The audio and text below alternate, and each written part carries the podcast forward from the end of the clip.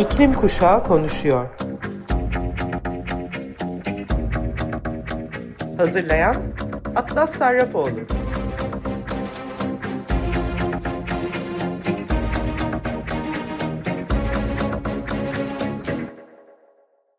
Merhaba Sayın Açık Radyo dinleyicileri. İklim Kuşağı Konuşuyor programına hepiniz hoş geldiniz. Geçtiğimiz iki hafta iklim hareketliliği konusunda kongreler, toplantılar, ödül törenleri açısından oldukça yoğun geçti. Bu sebeple iklim aktivistleri de bol bol konuşmalar yaparak seslerini duyurabilme fırsatı buldular. 24 Eylül Cumartesi günü New York'ta Global Citizen Festivali yapıldı. Sloganları For Girls, For the Planet, To End Poverty yani kızlar için, gezegen için, yoksulluğa son vermek için idi. Kısaca Global Citizen ve düzenledikleri festival nedir bakalım. Sonrasında ilgimi çeken ve sizinle de paylaşmak istediğim konuşmalar var.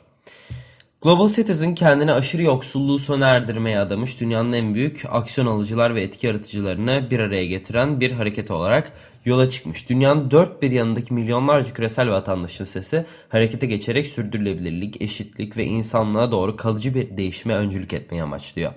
Global Citizen Festivali'de küresel vatandaşları, sanatçıları, aktivistleri, dünya liderlerini, hayırseverleri, kurum liderleri ve daha fazlasını aşırı yoksulluğu sonlandırmak misyonuyla bir araya getiriyor. Küresel vatandaşlar olarak siz de diler, dilerseniz Global Citizen sayfasından bir hedef seçip aşırı yoksulluğun önüne geçmek için bu iyiliğin bir parçası olabiliyorsunuz. Bugüne kadar 1.15 milyar kişinin hayatına dokunabilmişler.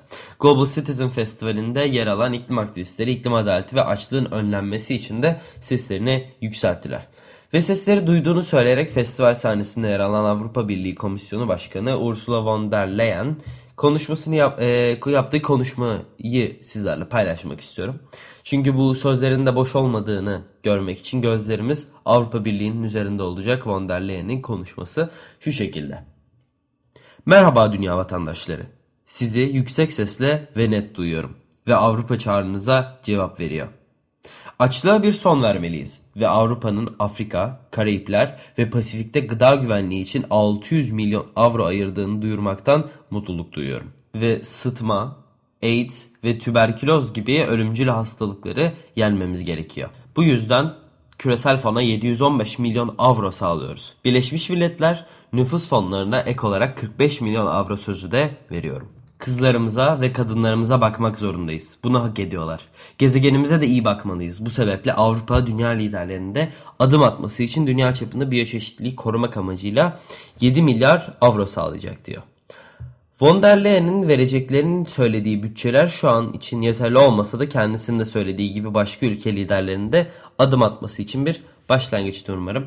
Zaten bu konuda son iki küresel iklim grevlerinde de küresel güneyin ihtiyacı olan hasar ve kayıplara karşılık iklim finansmanı talepleri dile getirilmişti. Global Citizen Festivali haricinde geçtiğimiz hafta gerçekleşen Birleşmiş Milletler Genel Kurulu'nda konuşanlardan biri de son zamanlarda sesi oldukça güçlenen Pakistanlı iklim adaleti aktivisti Ayşe Siddika'ydı. Ayşe e, ayrıca şiirleriyle de sesini güçlendirerek dikkatleri çekiyor. Ayşe'nin konuşmasını şimdi sizlere iletiyorum. Benim adım Ayşe Sıddıka. Kuzey Pakistan'da bir kabile topluluğundan geliyorum. Bunu duymanıza gerçekten ihtiyacım var. Çünkü ülkemde durumum gerçekten ne kadar kötü olduğunun farkında değiliz. 33 milyon insan yerinden edildi. Bu Avustralya'nın tüm nüfusundan fazla. Bu Kanada nüfusunun %90'ından fazla. Bu Portekiz nüfusunun 3 katı. Pakistan'da bir asrın üzerindeki zaman diliminde yaşanan en büyük felaket ve ülkem henüz sadece 76 yaşında. Yerinden edilen bu milyonların 16 milyonu çocuklardan oluşuyor. Bu 16 milyon küçük hayat yani 16 milyon umut dolu yüz. 16 milyon kabus demek. Ve ben dünyanın ilgisizliğini sorguladığımda posta kutum terörist olmasaydık umursayacaklarını söyleyen insanlarla doluyor. Ve dilimi ısırmak zorunda kalıyorum. Çünkü yağmurlar gökten yağsa da yaşadığımız sel baskınları sizin burada Amerika Birleşik Devletleri'ndeki aç gözlüğünüzden, genel kurulda oturan tüm başkanların burada petrole olan bağımlılığınızdan kaynaklandı. Dilimi ısırdım ve bunu yazdım. Sürdürülebilirliğinizle cehenneme. İnsanlarım ölüyor. Nur Hindi ve Rafier Zadia'nın ilhamını aldım. Sömürgeciler doğayla savaşa girer ve buna iş fırsatı derler. Size ölülerimizin bile mezarlarında boğulduğunu söylüyorum ama benden nazik olmamı istiyorsunuz. Benden kınamamamı, utanmamı ve tenimin rengini, dilimin sesini ve dünyanızdaki yerimi hatırlamamı istiyorsunuz. Size inanmam gerektiğini söylüyorsunuz. Yüzümü kameraya çevirmemi ve size mükemmel bir acı ve bağışlama sesi vermemi istiyorsunuz. Biz bebeklerimizi ölülerimizin olduğu aynı suya doğurana kadar alıyor, alıyor, alıyorsunuz. Ve biz o zaman bile akbabalar gibi toplanıyor mutsuzluğumuzla besleniyoruz. Siz hayırseverliklerinizle kar elde ediyorsunuz. Ben size bir katliam olduğunu ve toprakların asla eskisi gibi olmayacağını söylüyorum. Toprak asla aynı şekilde büyümeyecek. Sivrisineklerin uğultusu değişti. Gökyüzünün rengi de. Ve açgözlülük hastalığınız tüm yaşamlarımızda peşimize bırakmayacak. Ve bana yeni bir Birleşmiş Milletler teklifinden bahsediyorsunuz. Bombalardan sonra yapacağınız köprülerden bahsediyorsunuz. Ayşe biraz daha pratik olmalısın. Ayşe gülümseki tehlikeli olmadığını anlasınlar. Ve hala 100, 200 ve 1500 ölü. Hiçbir Birleşmiş Milletler yasa tasarısı hiçbir müzakere onları hayata döndüremez. Ama unutma dünyanın bir hafızası var ve topraklarında sakladığı tüm sevdiklerinin koruyucuları var. Ve onlar da benim arkamda duruyorlar. Sonunda kendi çocuklarınıza ve onların çocuklarına cevap vermek zorunda kalacaksınız. Ve bir gün bunlar senin evinde, ailende, senin toprağında yaşanacak. Umarım ve dilerim ki doğru karar verirsiniz. Pakistan hala sular altında ve suyun buharlaşması 2 ile 4 ay sürecek. O sularda yüzen cesetler var. Kitlesel hastalıklara, büyük ölçekte insani felaketlere neden oluyor. Buradaki tüm medya mensuplarından ricamdır. Hepinizin bağlantıları var. Lütfen bağış yapın. Yardımınıza ihtiyacım var.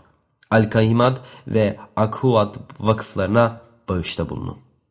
Ayşe'nin kelimeleri gerçekten çok vurucu ve etkileyici. Bunları kesinlikle duymanızı istedim. Dilerseniz sosyal medya üzerinden Ayşe Siddika ismini takip edebilirsiniz.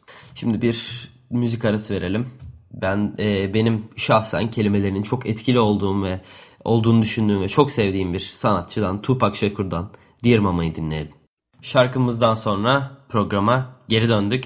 Geçtiğimiz hafta Ugandalı iklim aktivisti ve UNESCO iyi niyet elçisi Vanessa Nakate, Goalkeepers Global Goals ödüllerini kazananlarından biri olarak açıklanmıştı. Bill and Melinda Gates Vakfı e, topluluklarına ve dünya genelinde sürdürülebilir kalkınma hedeflerine doğru ilerlemeyi iler, ilerletmek için dört fark yaratan kişinin çalışmalarını ödüllendirmişti. Londra'dan XR ve Fridays for Future iklim aktivisti feminist Michaela Loach ise Bill ve Melinda Gates Vakfı'nın yıllık etkinliğinde konuşmacı olarak katılarak milyarder kapitalist çözümlere meydan okudu.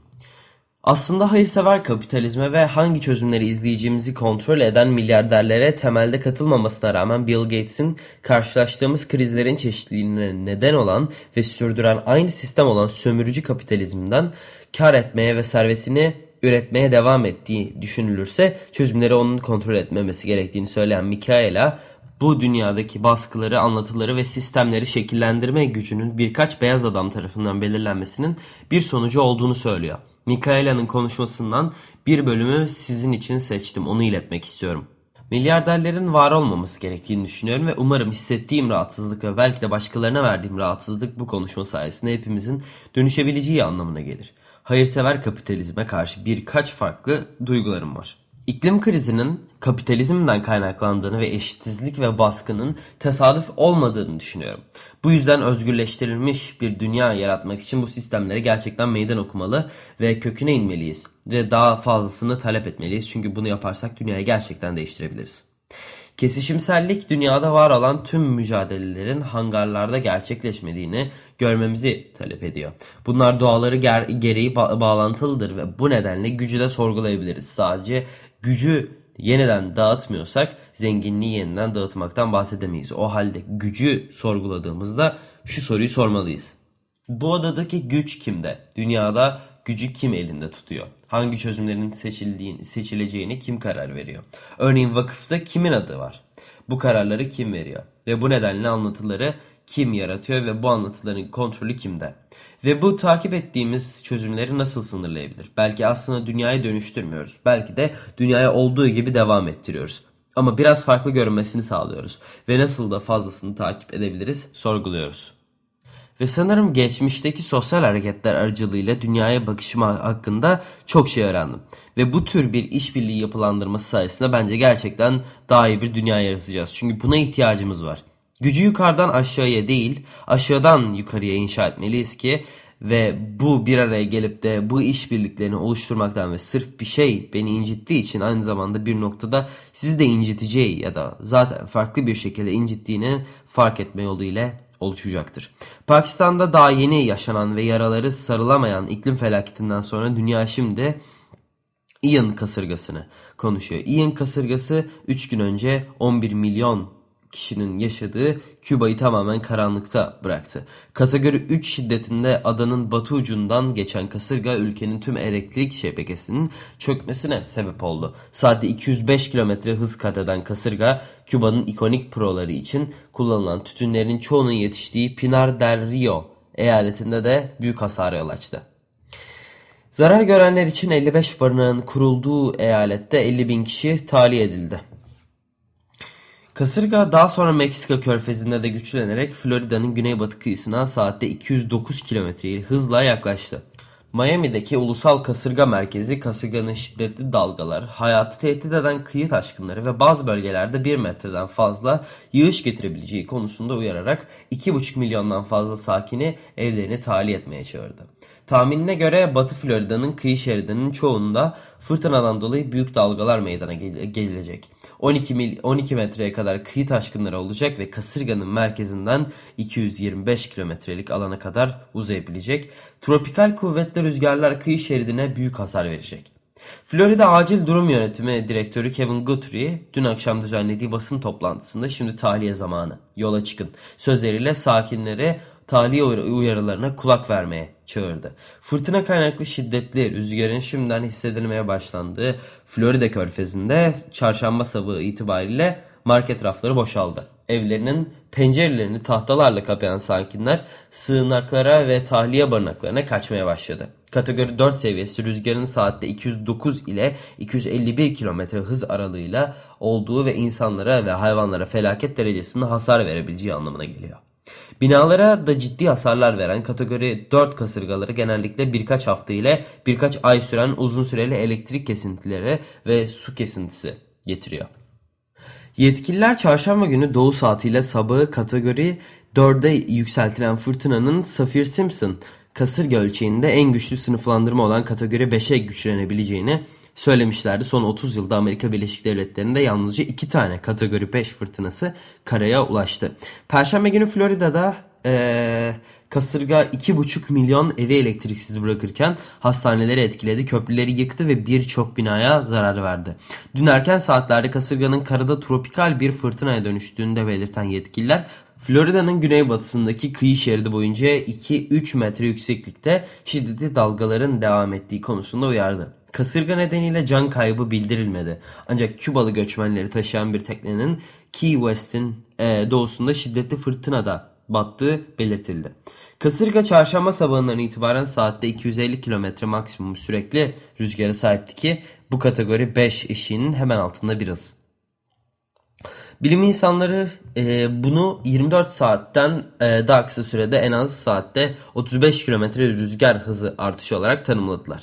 Uzmanların CNN'e verdiği demeçte bunun benzeri görülmemiş bir artış olduğunu, iklim krizi ilerledikçe daha olası hale geldiğini, okyanus sıcaklıklarını yükselttiğini ve tropik fırtınaların ölümcül büyük kasırgalara son derece hızlı bir şekilde dönüşmesi için zemin hazırladıklarını da söylüyor. Aslında bu sene kasırga sezonu geçen senelere göre çok sakin geçti ama e, Ian oldukça etkili geldi. Ian e, bu saatlerde hız düşürerek Orlando üzerinde kıyı e, ilerlemesi, kuzeye doğru ilerlemesi de aynı zamanda bekleniyor. Ian'ın verdiği e, zarar henüz belirlenmedi ama şunu söylemek istiyorum. Uluslararası televizyon kanallarında 24 verilen 24 saat verilen bir kasırga haberi bu. Pakistan'da yaşanan seller sırasında bu kadar ses çıkarmamışlardı. Bu da aslında iklim adaletsizliğini bizlere bir kere daha göstermiş oluyor. Yine iklim krizi felaketlerinden birin e, bir hakkında söz etmek istiyorum. Kötü haber Amazon'dan Brezilya hükümetinin verdiğine e, verdiği e, habere göre Amazon yağmur ormanlarındaki yangınlarda son 10 yılın en kötü Eylül ayı geçti. Ulusal Uzay Araştırma Ajansı bu ay bölgede şimdiye kadar 36.850 yangın bildirdi. Bu geçen yılın tamamına göre %120 artış ve Eylül'de 2010'dan bu yana bir ay içerisinde yaşanan en fazla kayıt olduğu gösteriliyor. Bununla birlikte bu yıl şimdiye kadarki toplam yangın uyarıları 2021'in tamamında kaydedilen 75.090'ı aşarak 82.872'ye yükseldi. Amazon'daki yangınlar bölgedeki yanma mevsimi olarak kabul edilen Ağustos ve Eylül aylarında zirveye ulaşır. Yağmurların azalması çiftçilerin sık sık ormansızlaştırılmış alanları ateşe vermesini kolaylaştırıyor. 1998 yılına dayanan INPE uydu verilerine göre bu ay Eylül ayı için ortalama 32.110 yangını çoktan aştı. WWF Brazil'in birim müdürü Mariana Napolitano, yangınlar Amazon yağmur ormanlarında doğal bir fenomen değil. Bu yanmalar genellikle yasa dışı insan faaliyeti ve bölgeyi yangına daha duyarlı hale getiren bozulma seviyeleriyle alakalı dedi. Brezilyalılar 2 Ekim'de devlet başkanı Jair Bolsonaro ile ikinci bir dönem verip vermemeyi oylayacak. Bolsonaro çevre koruma önlemlerini ciddi şekilde zayıflattı ve Amazon'daki ormansızlaştırma 15 yılın en yüksek seviyesine kadar çıktı. Tüm bu felaketler sürerken biz iklim aktivistlerini susturmaya çalıştıklarını da gözümüzden e, kaçırmıyoruz. Kısa bir COP27 bilgisi vermek istiyorum. Türkiye'den benim de dahil olduğum bir aktivist grup olarak ilk başlarda akreditasyon başvurusu yapsak da mesela ben Fridays for Future aktivistleri arasında başvuruda 18. sırada yer almama rağmen hala hiçbirimize akreditasyon gelmedi. Geçtiğimiz aylarda bu konuda COP27 için tahsis edilecek rozetlerin çok kısıtlandığı bilgisi dolanıyordu. COP26 için STK'lardan 31 bin rozet talebi gelmiş ancak 13 bin rozet tahsis edilmişti. COP27 için ise STK'lardan 35 bin rozet talebi gelmiş ve sadece 8200 rozet tahsis edilmiş. Yani kısaca bu sene Şarm El Şeyh'te yapılacak olan COP27'nin iklim aktivistlerine çok sıcak bakmadığı ve kapsayıcı olmadığı da şimdiden açıkça görülüyor.